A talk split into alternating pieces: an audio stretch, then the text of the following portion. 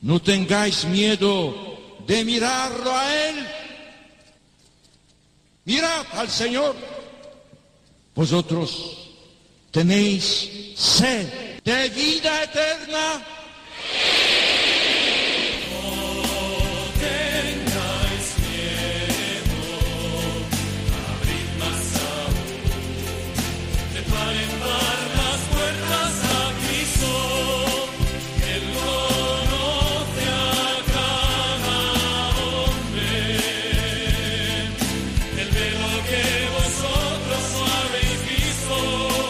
Comienza No tengáis miedo con el padre Juan Francisco Pacheco.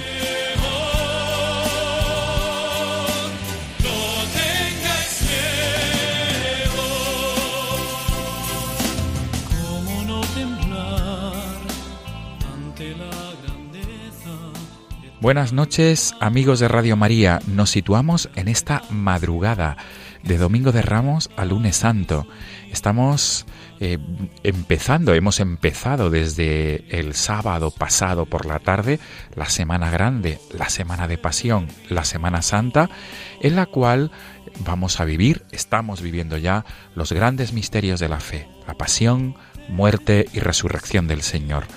En estos días aflora en nuestros ambientes, en nuestras parroquias, en los lugares donde vivimos la fe, aflora este sentimiento de agradecimiento a nuestro Salvador, a Jesús, a Jesucristo, que vino al mundo para salvarnos y nos salvó por medio de la cruz, de la Santa Cruz.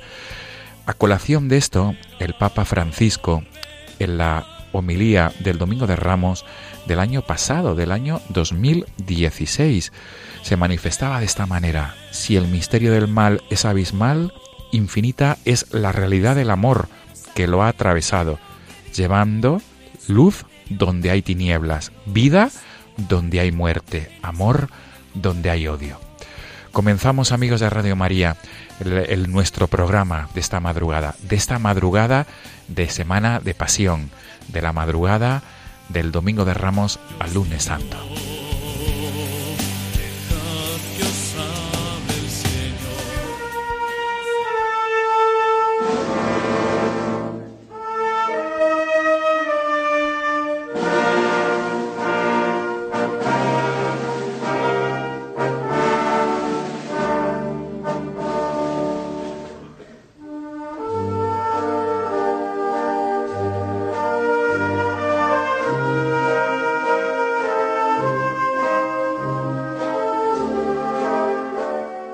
Estamos escuchando de fondo este tema musical que es una marcha procesional.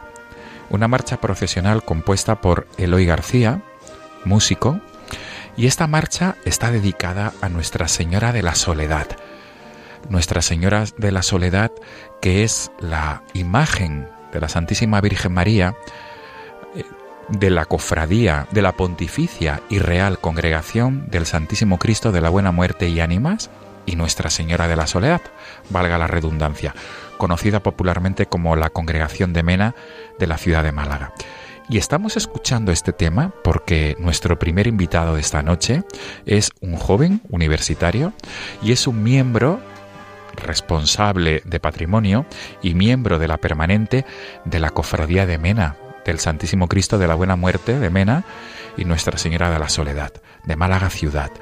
Al otro lado del teléfono está con nosotros, acompañándonos en esta madrugada de lunes santo, Pablo Crowell. Pablo, buenas noches. Buenas noches, Juan. Muchas gracias por estar ahí. Gracias a vosotros por haberme por, por haber contado conmigo. Porque además estás atendiéndonos a través del teléfono y te estás perdiendo algunas de las procesiones que son muy significativas en esta madrugada de lunes santo en Málaga.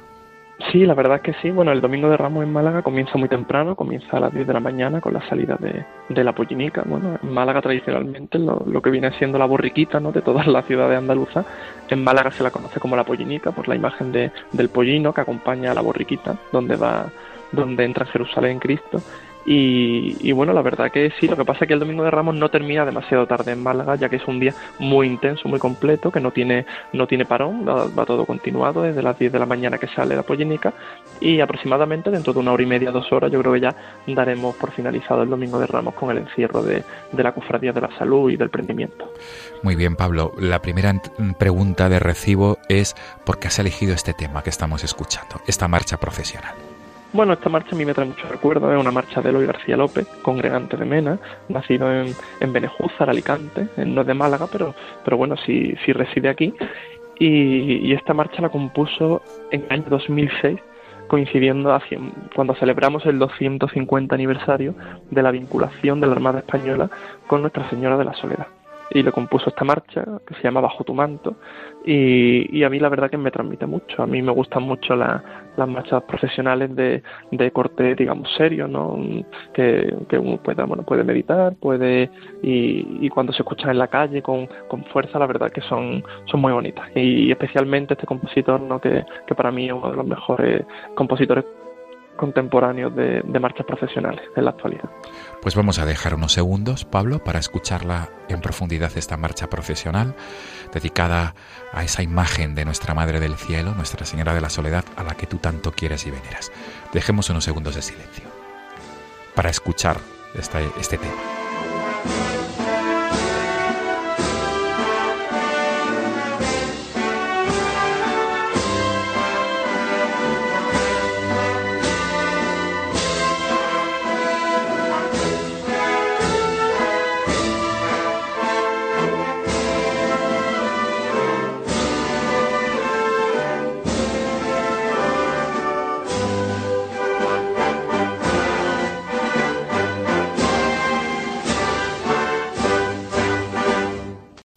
Seguimos nuestra entrevista, este diálogo con este joven malagueño que vive la fe a través de, la cofradía de Mena de Málaga. Pablo, cuéntanos un poco de, ti. Eh, ¿De dónde viene esta pasión y este amor por esta cofradía del Santísimo Cristo de la Buena Muerte y Ánimas y Nuestra Señora de la Soledad? ¿Cómo vives tu infancia? ¿Ya desde niño empezaste a vincularte con la cofradía? Pues sí, bueno, yo soy el, yo, mi familia, yo soy de una familia numerosa, ¿no? Soy el menor de cinco, de cinco hermanos y, y bueno, la verdad que no somos de la, no somos de la cofradía desde que nacimos, pero, pero sí que mi hermano, mi hermano mayor, el, mayor de mi hermano, mi hermano Javier, eh, sí era miembro a través de unos, de unos amigos de mis padres, ¿no? Que íntimo amigo de mi padre, que de, mi, de mis dos padres, de mi padre y mi madre, que además después llegó a ser hermano mayor de la, de la congregación, pues nos vinculamos a la congregación de Mena. Entonces, bueno, yo era muy pequeño, pero mi hermano Javier sí que se involucra más, hace un grupo de, de amigos allí y, y, se involucra sobre, todo sobre todo en el área de albacería, que es donde comenzamos, donde damos los primeros pasos los cofrades de las hermandades. El área de albacería, para quien no lo conozca, mm, es el área de, de, la gente joven de la cofradía, donde, donde uno pues se enmera todo en preparar todo lo que es la procesión, la limpieza de, de enseres, eh, hay una se reúne normalmente un día a la semana, en el caso de la congregación los sábados por la mañana.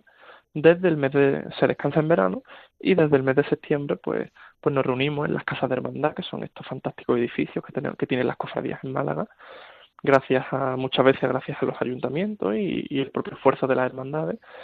Y, y, donde se atesoran bueno pues todo el, el patrimonio procesional de enseres, tronos, túnicas y la albacería, bueno, pues se encargan de, los albaceas se encargan de preparar todo para que esté a punto el jueves santo. Entonces mi hermano, cuando ya tiene, cuando él ya era un poco más mayor, yo ya crecí, yo ya tenía 10, 10 11 años, me lleva un sábado a albacería y desde entonces pues no he, no he faltado. Qué bueno. Y desde entonces no has faltado y desde entonces tu vivencia de la fe es inseparable a la cofradía de Mena es inseparable. Yo, yo a partir de ahí, yo dejé de ir, de ir a misa a mi parroquia para ir a misa a, la parroquia de Santo Domingo, que es donde, donde radica mi hermandad y donde, bueno, al final hace uno allí, hace una familia. Y, y la verdad que, que sí se vive de otra manera. Se vive de otra manera en, en el, realmente todos los que formamos parte de la congregación muy poca gente vive realmente en el, en el barrio del Perchel, no ocurre como en otras ciudades, que sí que son ciudades, mm, por ejemplo en Sevilla, ¿no? que digamos son ciudades que son con un centro histórico muy grande, los barrios están muy metidos con las parroquias y, y realmente la gente de, que vive en ese barrio pues, pues se hace de, de, alguna cofradía de su parroquia. En este caso Málaga es una ciudad mucho más abierta, eh, que se define en torno a la bahía de Málaga y el centro es mucho más pequeño, mm, donde están casi todas las iglesias y muy pocas personas viven en el centro de, de Málaga. Entonces, bueno, pues todos los, los barrios periféricos de Málaga, eh, todas estas personas que viven ahí se hacen de las hermandades y acuden a ellas. Entonces, bueno, en una hermandad en Málaga pues hay personas de toda la ciudad, que es lo, que es lo bonito también, ¿no? Y entonces, bueno, pues un punto de, un punto de encuentro. Bien, en este caso, Pablo, estás diciendo que la cofradía os ayuda a vivir la fe, esa cofradía está eh, vinculada, está mejor dicho, ubicada en una parroquia concreta y en esa parroquia es donde vosotros vivís la fe plenamente. Pablo, ¿y cómo, cómo vivís los jóvenes? Porque quiero entender que las cofradías, y esto es un, esto es un hecho eh, evidente, patente, que mm, cada vez hay más jóvenes que pertenecen a las distintas cofradías y hermandades en toda España, concretamente en Andalucía y en este caso concreto en Málaga. ¿Cómo se vive la fe? De mm, los jóvenes, ¿cómo vivís la fe en las cofradías?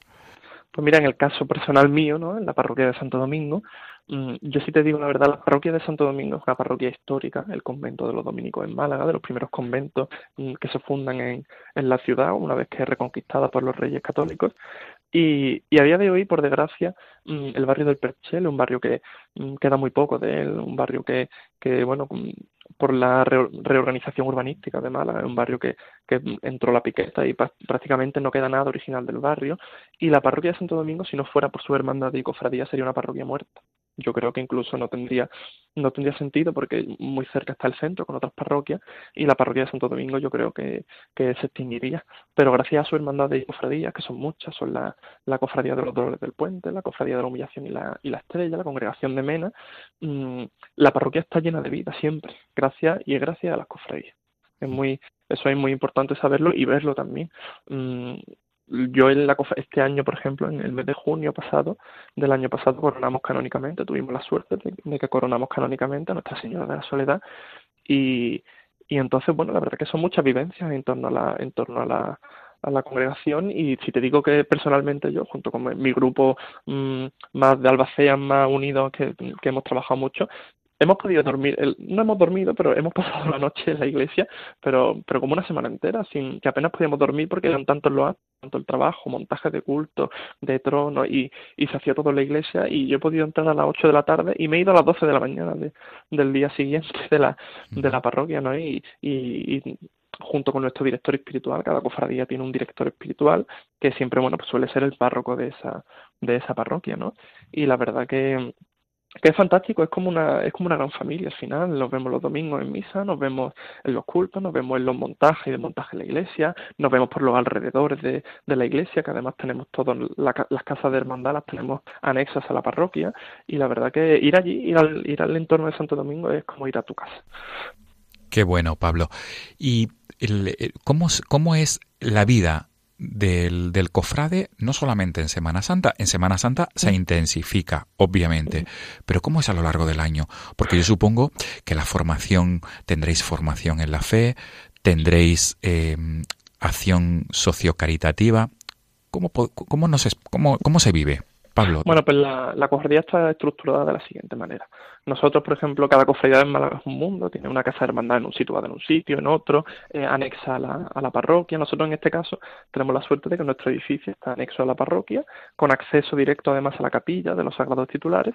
Y bueno, lo que tenemos son unas oficinas, ¿no? Donde hay un, bueno, hay unos empleados, ¿no? Y la cofradía, digamos, está abierta los 365 días del año, porque además tenemos lo, tenemos columbarios y están abiertos a la visita de, de los familiares, ¿no? Pues todo el, todo el año.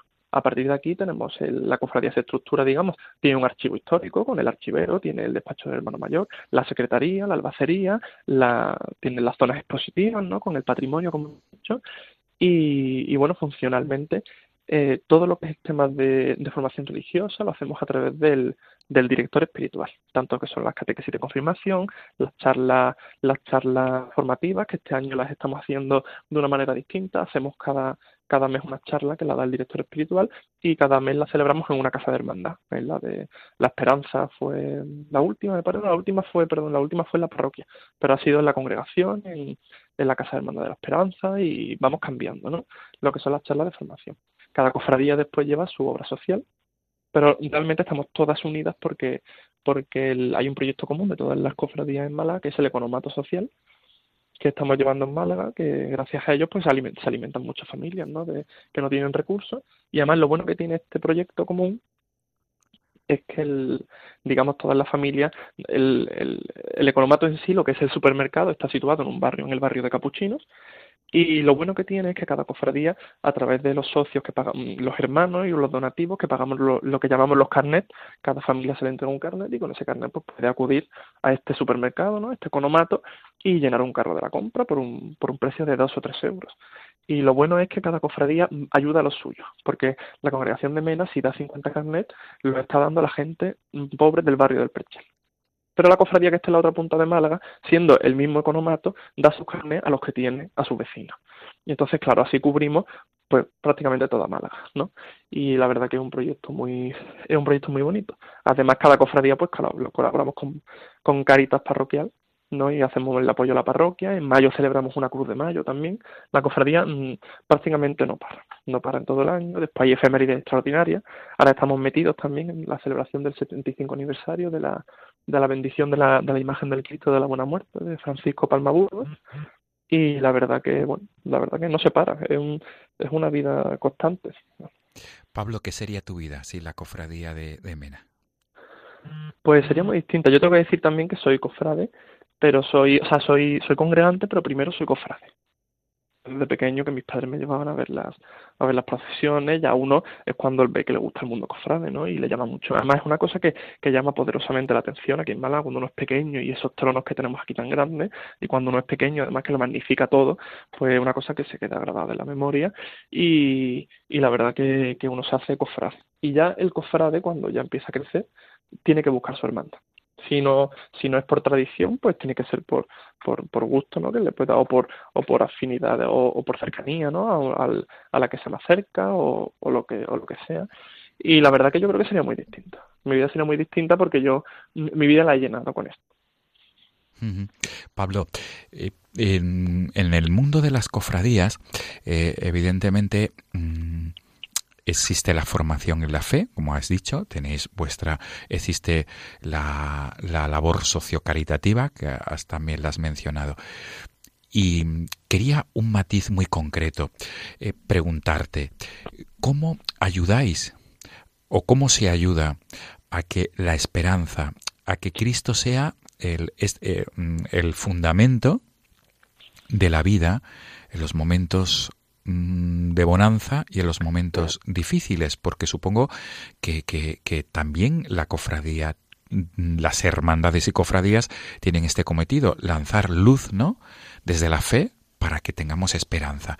Y aprovecho para que te puedas dirigir especialmente a aquellos que, que puedan estar un poco escépticos a este mundo de, de, de hermandades y cofradías.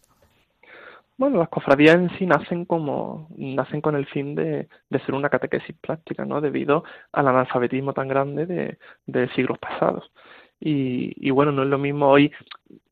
Ahora estamos volviendo con la formación, ¿no? A poner a cada, a poner cada cosa en su sitio, y a que los jóvenes, pues, realmente tengan una fuerte formación religiosa, que es lo importante para saber después distinguir dentro de la cofradía. En Málaga, generalmente, hombre, da mucha pena ver cómo la gente entra en la iglesia, se encarama en las rejas delante de los titulares pero no pasan por la capilla del Santísimo. O si pasan, pasan de largo. Y eso la verdad que duele mucho, ¿no? Porque, por ejemplo, en mi congregación mm, se ven muchas personas que entran y cuando uno va a entrar en la primera capilla de la derecha, eh, si gira a la izquierda, al fondo está la capilla sacramental. Entonces la cruza, pero, pero ni siquiera se gira la gente, ni se santigua, seguramente por desconocimiento. Porque es que hay mucho, hay mucho desconocimiento ¿no? en torno a esto. Y la gente, claro, lo que te entra por los ojos, mm, a la gente no le entra por los ojos el sagrario, lo que le entra por los ojos es el Cristo crucificado. Entonces, bueno, eso es lo que tenemos, pienso yo, que es un, una labor pendiente de, la, de las cofradías de, de, todas, bueno, de, de, muchos lugares, ¿no? Y que, bueno, que hay muchos que sí lo sabemos, por supuesto, y que lo saben, y, y que así lo hacen, y, y, pero bueno, las cofradías al final lo que está demostrando, lo que demuestra las cofradías, es para el fin el que nacieron, ¿no? Para, para para e, esa población no analfabeta que, que no sabía y que bueno pues que había que, enseñarle bueno un poco la pasión muerte y resurrección de nuestro señor no y ahora gracias a Dios ya que han pasado los este un siglo que ha sido muy controvertido no que las cofradías pues han pasado muchos avatares no ya están completamente asentadas de nuevo ya han rehecho su patrimonio y ahora vamos a rehacer el patrimonio vamos a cuidar el patrimonio humano. Muy bien, Pablo. Mm, insisto, eh, Pablo, en la, en la pregunta que te hacía antes, que te formulaba. Mensaje desde tu experiencia de fe, mensaje de esperanza, desde tu experiencia de fe en las cofradías, para los que en esta noche puedan escucharte y, y, y desconozcan, ¿no? Y en el, mundo cofrade, el mundo de las hermandades. Pablo, es un medio para que no solamente eh, seamos conozcamos la fe, sino para que realmente tengamos esperanza en la vida? ¿Lo es las hermandades y cofradías? Sí, yo, yo rotundamente afirmo que sí. Y, y, bueno, cuando tu vida está gira en torno a la imagen de, de un Cristo crucificado, como en mi caso, pero ya puede ser un Cristo crucificado como puede ser un exeomo, ¿no? Y, y, lo, y al final es, es, el día a día, ¿no? Es mirarlo cara a cara y formar parte de algo, ¿no? No lucrativo en absoluto, que tú vas allí a dar. Las cofradías, eh, en las cofradías, como decimos aquí en Málaga, tú no vas a servirte allí, tú vas a servir que eso es lo más importante, ¿no? Tú vas a servir y, y al final eh, te llena tanto que, que tu vida cambia. Te das cuenta que el dinero no es lo más importante, ni da la fe. Por supuesto, lo primero que, que descubre una cofradía es que el dinero no da la felicidad que la felicidad la dan, pues la dan otras cosas, ¿no? Y, y bueno, cuando uno está allí y, vive su vida de fe a través de la cofradía, pues yo pienso que al final mm, somos mejores personas también. Y, y después cuando yo salgo a la calle, yo voy a la universidad y tengo un compañero al lado que tiene un problema, pues en vez de girar la cara, pues lo miro y le digo que necesitas, a ver si te puedo ayudar. Y, yo creo que la cofradía cambia, la, vivirla de esta manera la, la fe cambia mucho a las personas y, y al final pues tú cambias a los que están a tu alrededor. Qué bien, Pablo. Pues creo que para concluir, además de escuchar ya de fondo esa marcha profesional que tanto, tanto te gusta, que está dedicada a Nuestra Señora de la Soledad, esa imagen coronada canónicamente hace poco, prácticamente. Hace poco. Sí, coronada por el, el obispo de Málaga, eh, don Jesús Catala, en la Catedral de Málaga. Y además de escuchar esta marcha, eh, además de, de, lo, de, escuchar esta marcha, como decía, vamos a aprovechar para que aquellos que no conozcan dónde está situada la cofradía de Mena, pues que tú puedas ayudar, ¿no? Porque a lo mejor a raíz de esta entrevista hay algunas personas que se animan. Informo a los, a los oyentes de Radio María que esta cofradía es la que acompañó al Papa Benedicto XVI en la JMJ. Recordar a nuestros oyentes que eh, tuvo lugar ese Via Crucis en el Paseo del Prado de la capital, en Madrid, y una de las estaciones era eh, la, la muerte del Señor. Ahí estaba el Cristo de la Buena Muerte de Málaga. Y ahí estaba su cofradía procesionando por las calles de Madrid en pleno mes de agosto de 2011. Pues es esta cofradía que también es célebre porque tiene la Legión Española, la Legión, los militares de la Legión acompañan la Sagrada Imagen del Cristo. Pablo, ¿dónde está la situada? ¿Dónde se ubica? Con, con más detalle y y algún detalle concreto que quieras resaltar de, de, de, lo que se lleva, de lo que lleváis a cabo durante estos días, por favor. Bueno, pues la, la congregación de Mena, como de Málaga, como su nombre indica, pues bueno, está situada en Málaga, ¿no? El, su sede canónica es la parroquia de San Carlos y Santo Domingo de Guzmán, que está situada a la ribera del río Guadalmedina, en pleno centro histórico de Málaga, y bueno, mmm, tenemos la dependencia, lo que es la sede canónica, junto con la Casa de Hermandad. La Casa de Hermandad son unos edificios que tienen las cofradías en Málaga donde guardan sus tronos profesionales, ya que muchas cofradías, debido al tamaño tan grande que tienen las andas profesionales, no pueden salir del interior de la, de la iglesia. Y Bueno, nosotros realmente nuestra Semana Santa la comenzamos ayer oficialmente, digamos sábado, sábado de pasión, con el traslado de Nuestra Señora de la Soledad a su trono procesional. Desde hoy está expuesta en, su trono con las puertas permanentemente abiertas durante todo el día para que todos los fieles puedan visitar a la Virgen y además la vean en su conjunto procesional eh, pues muy bien, esplendorosamente, que, que la verdad que merece la pena. Y, y, desde hoy domingo de Ramos, desde esta tarde, que empezó ya a las 4 de la tarde, ha comenzado la guardia de honor al Santísimo Cristo de la Buena Muerte y Ánimas en su capilla. El Cristo permanece todavía en la capilla, ya que hasta el jueves santo por la mañana, que se produce el desembarco de, de, la, de la Compañía de la Legión en el puerto de Málaga, no se traslada a su trono profesional. Será hasta el miércoles santo cuando se, se haga de forma continuada esta guardia legionaria en la capilla y posteriormente, el jueves santo, una vez desembarcada la tropa, eh, vendrán desfilando hasta Santo Domingo, sacarán al sagrado, a su sagrado protector, que es el Cristo de la Buena Muerte, de la, de la capilla y saliendo a la plaza donde rezaremos, se reza un Padre Nuestro, se hace un toque de oración por los, por los caídos del ejército español, se, el Cristo se entroniza en su trono y ya por la tarde dará comienzo a las 8 menos 10 la procesión por las calles de Málaga. Después de esta procesión, las dos imágenes, inmediatamente por la noche, una vez encerradas, vuelven las dos imágenes a su capilla de, la parroquia de Santo Domingo. Muy bien, Pablo. Qué bien explicado y qué bien resumido. yo pues espero que lo he intentado hacer lo mejor posible, ya un poco cansado del día de hoy, pero yo creo que, que queda mucho todavía por vivir esta semana. Pues Pablo, mil gracias por tu testimonio de fe, mil gracias por esta explicación, esta ilustración de lo que se lleva a cabo concretamente en la Cofradía de Mena de Málaga y gracias por ese mensaje de esperanza, sobre todo por eso, por el mensaje de esperanza en Cristo muerto, que lo, lo estamos celebrando en esta semana de pasión, y resucitado, que será el próximo domingo Dios mediante. Ese Cristo Rey, Pablo, ¿verdad? Ese Cristo Rey que la fiesta, si no me equivoco, eh, digamos, la fiesta de vuestro titular es en la solemnidad de Cristo Rey. en la solemnidad de Cristo Rey, correcto. Muy bien, Pablo Crawell, joven cofrade perteneciente a la cofradía de Mena, de Málaga, joven universitario, mil gracias por atendernos en esta madrugada de lunes santo. Todo lo mejor para estos días grandes de, de pasión y hasta pronto, si Dios quiere. Porque... Pues muchas gracias a vosotros. Un abrazo, Pablo. Buenas noches.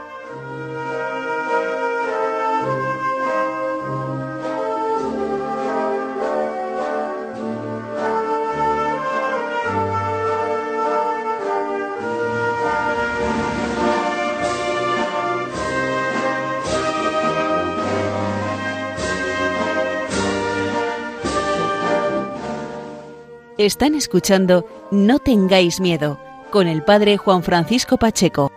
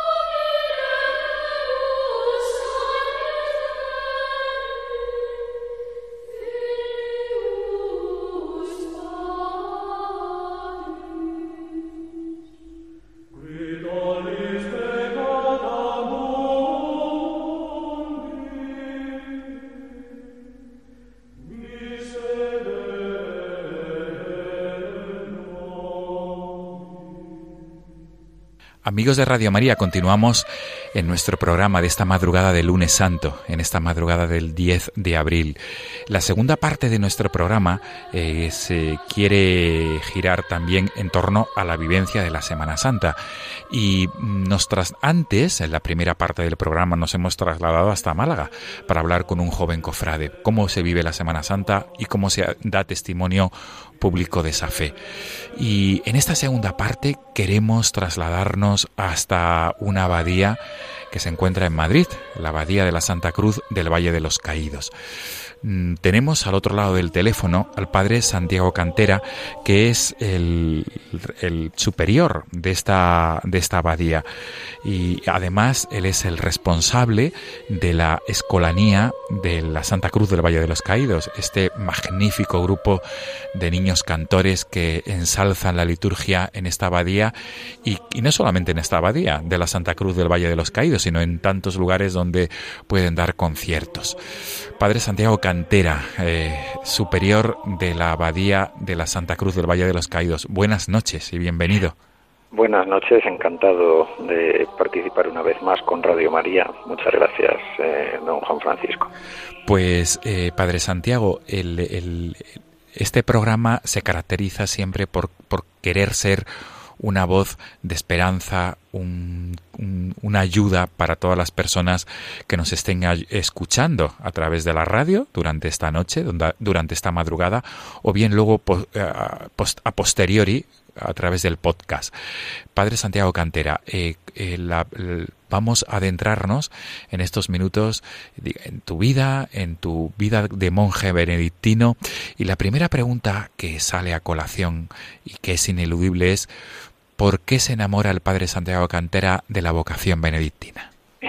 Bueno, la verdad es que mi, mi vocación monástica nació de largo, nació, nació eh, con 12 años, brotó una, eh, primer atisbo de vocación monástica que inicialmente parecía orientarse más hacia, hacia el cister y luego andando el tiempo pues eh, se fue definiendo con dudas en varios, varios campos, pero que finalmente apuntó hacia la orden benedictina. Lo que me atraía de la orden benedictina fundamentalmente es, eh, pues, eh, por una parte, una vida monástica, una vida retirada, una vida dedicada a la oración, al divino, una vida dedicada por entero a Dios, eh, una vida contemplativa eh, aunque luego la he tenido bastante activa aquí en el monasterio por los cargos que se me han ido encomendando.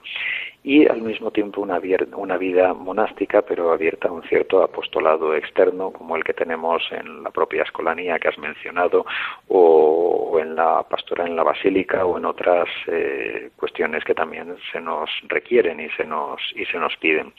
Y luego, pues evidentemente también el ir profundizando en la, en la regla de San Benito, una regla llena de, amor de Cristo, de cristocentrismo, de humanidad, de esa virtud que dice San Benito, la discreción, el saber dar a cada uno lo que le corresponde y bueno el ir, penetrando en la entraña de la, de la regla benedictina y la historia de la, de la orden con todo lo que ha supuesto para la, como en su aportación a la vida de la Iglesia, en el enriquecimiento de la vida de la Iglesia, en frutos de santidad y también a la vida de la cultura, eh, al nacimiento de Europa y de la civilización occidental, pues todo esto también han sido elementos que enamoraban y, enamoran de la vocación benedictina. ¿Cómo se vive la, la cómo es la vida en, en, en un monasterio benedictino y en una abadía, perdón, que es el, caso de la Santa Cruz, cómo se vive la vida eh, en la abadía de la Santa Cruz, cómo se vive la vida benedictina. Bueno, la vida benedictina, como toda vida monástica en general, eh, tiene tres puntos fundamentales eh, en torno a, los cuales se organiza la jornada del monje, que son la oración, tanto litúrgica como personal, con la oración litúrgica, con, con el, eh, la misa siempre en, eh, el centro neurálgico de todo y el rezo del oficio divino de la liturgia de las horas, eh, la obra de Dios. por otra parte, la, la, oración personal también, como digo. En segundo lugar, el trabajo, ese ora et labora. Y en tercer lugar también esa lección divina o lección divina eh, tan tradicional de los, de los monjes, que es una lectura espiritual, sobre todo de la Sagrada Escritura o de otros textos también espirituales, eh, bajo la guía del Espíritu Santo y que está orientada también a alentar la, oración el trabajo, también manual o intelectual, eh, bueno, pues estos elementos son los que configuran la vida del monje. La, la, la jornada del monje está jalonada por las horas del oficio divino y eh, entre ellas se van engarzando los otros elementos del trabajo, la lección, el estudio, eh, de tal manera que la vida del monje esté toda orientada al servicio divino. eso es lo que dice San Benito también al inicio de la regla, vamos a instituir una escuela del servicio divino. Muy bien, Padre Santiago, se acercan eh, los grandes misterios, los días perdón para vivir los grandes misterios de la fe, que es el triduo pascual, que será eh, dentro de nada, porque estamos ya el lunes santo.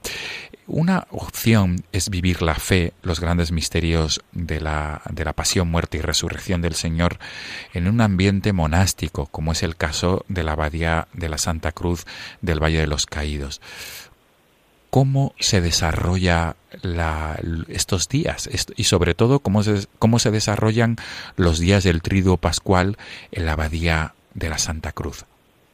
Bueno, aquí en estas fechas vienen muchos fieles a la Basílica para las celebraciones litúrgicas, algunos vienen también a algunas conferencias doctrinales y espirituales que ofrecemos en la hospedería.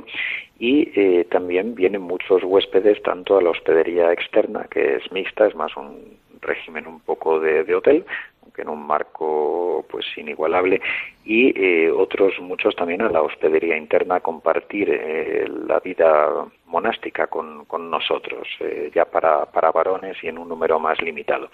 Y las celebraciones en la basílica son de una gran solemnidad.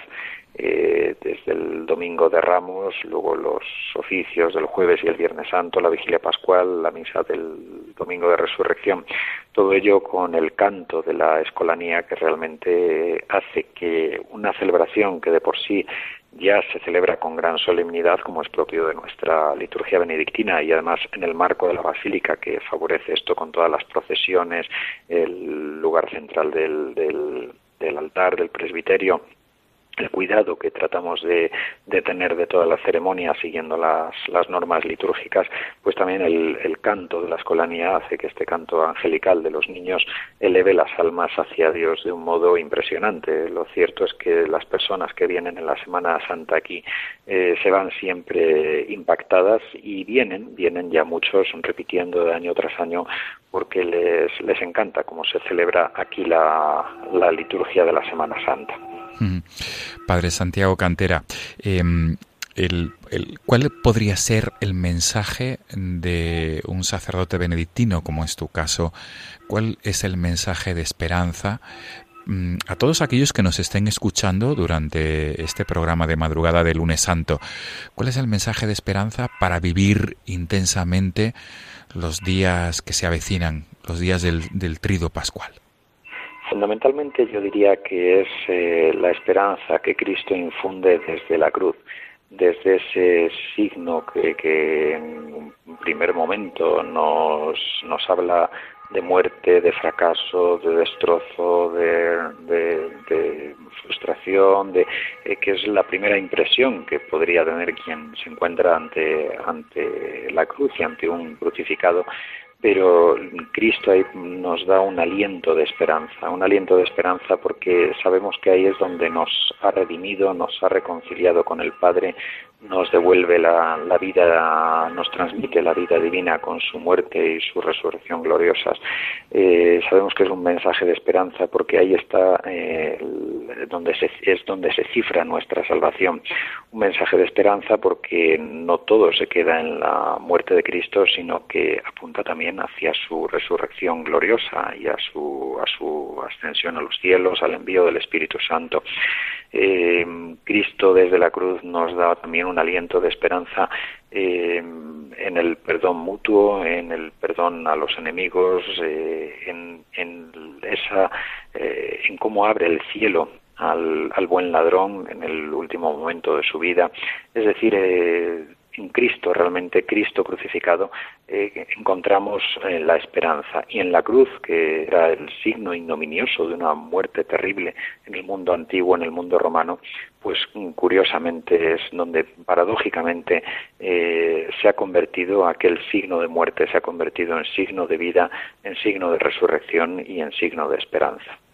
Padre Santiago Cantera, desde tu experiencia de, monje en el Valle de los Caídos, en la Bahía de la Santa Cruz, habrás tenido experiencia de tratar con personas que pues que han querido girar en, eh, su vida hacia no hacia esa luz que transmite la cruz la resurrección del Señor y esto seguramente que ayuda el, el entorno y la vivencia de la fe.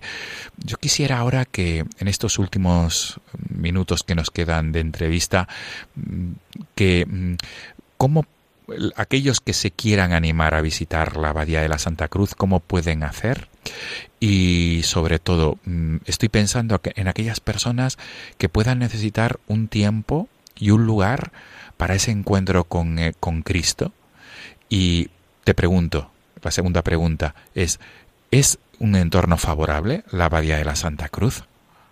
La verdad que es un entorno muy favorable, muy favorable primero por el entorno natural que es maravilloso en plena montaña, eh, una sierra donde bueno, pues hay una efervescencia de la naturaleza que invita a alabar al, Dios creador en todos los momentos. La verdad que esto es bonito tanto cuando eh, está soleado como cuando hay niebla, lluvia, nieve, aquí nieva también en bastantes ocasiones, eh, siempre invita a la alabanza de Dios, del Dios creador, porque es un entorno maravilloso.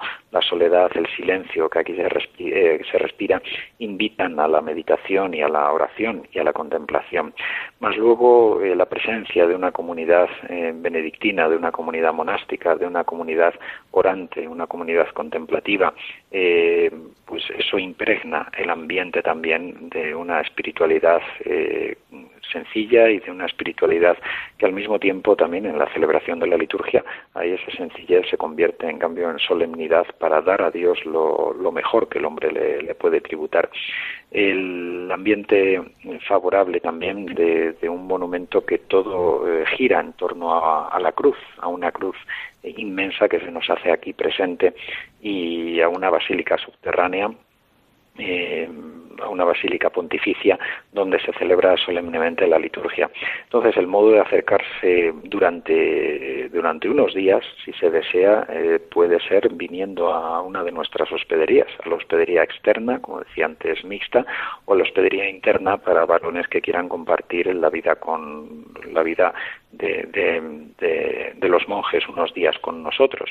Eh, esto pues se puede entrar en la página web de la abadía, las tres W, valledeloscaídos.es, valledeloscaídos.es, y eh, ahí se puede ver la información, entrar también en la parte de la, de la hospedería, eh, conocer la escolanía también para incluso para padres que, estuviera, pudieran estar interesados en que los niños formen parte de ella, ver en la parte de eventos también los horarios de las celebraciones litúrgicas eh, y especialmente también las de la, las de la Semana Santa y eh, bueno pues esa quizás sea la, vía de, acceso para, para poder eh, conocer eh, un poquito más cómo es nuestra vida también se puede llamar a, nuestro teléfono el 91 890 54 11 y son las vías de acceso para poder conocer esto y participar de, esos días de la Semana Santa de una manera más intensa o a lo largo del año en otras épocas. Muy bien, Padre Santiago Cantera, pues hasta aquí la entrevista contigo, con, con un religioso benedictino que vive apasionadamente su vocación monástica y que es el responsable de esa escolanía tan estupenda, tan maravillosa de, la Santa Cruz del Valle de los Caídos, que tenemos como música de fondo, tanto al principio como al final de esta entrevista, porque tú mismo nos lo, nos lo habías pedido, que, que así fuera. Pues, eh, Padre Santiago Cantera, mil gracias por estar ahí en esta madrugada de lunes santo y todo lo mejor para estos días de grandes para vivir nuestra fe, los días en que recordamos la pasión, muerte y resurrección del Señor. Y sobre todo, feliz Pascua de Resurrección. Muchísimas gracias, el mismo deseo también y a todos los oyentes de, Radio María y a todos los que colaboran en, Radio María, que realiza realmente una labor extraordinaria. Hasta pronto, Padre Santiago. Un abrazo. Buenas noches. Igual, igualmente, muchas gracias. Adiós. Gracias. Amen.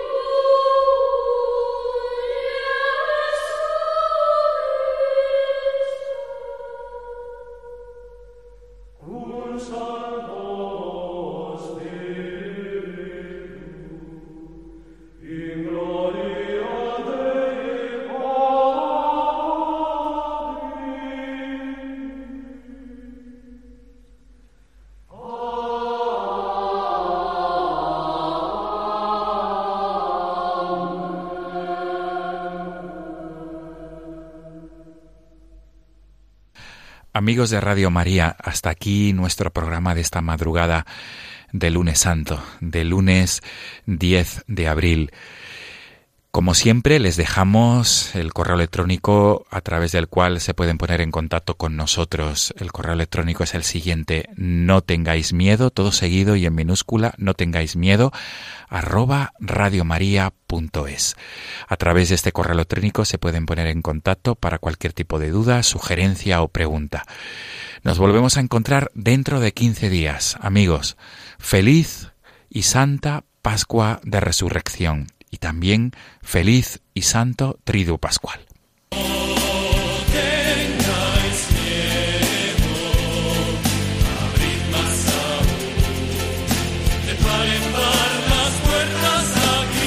Y así finaliza en Radio María No tengáis miedo, un programa dirigido por el padre Juan Francisco Pacheco.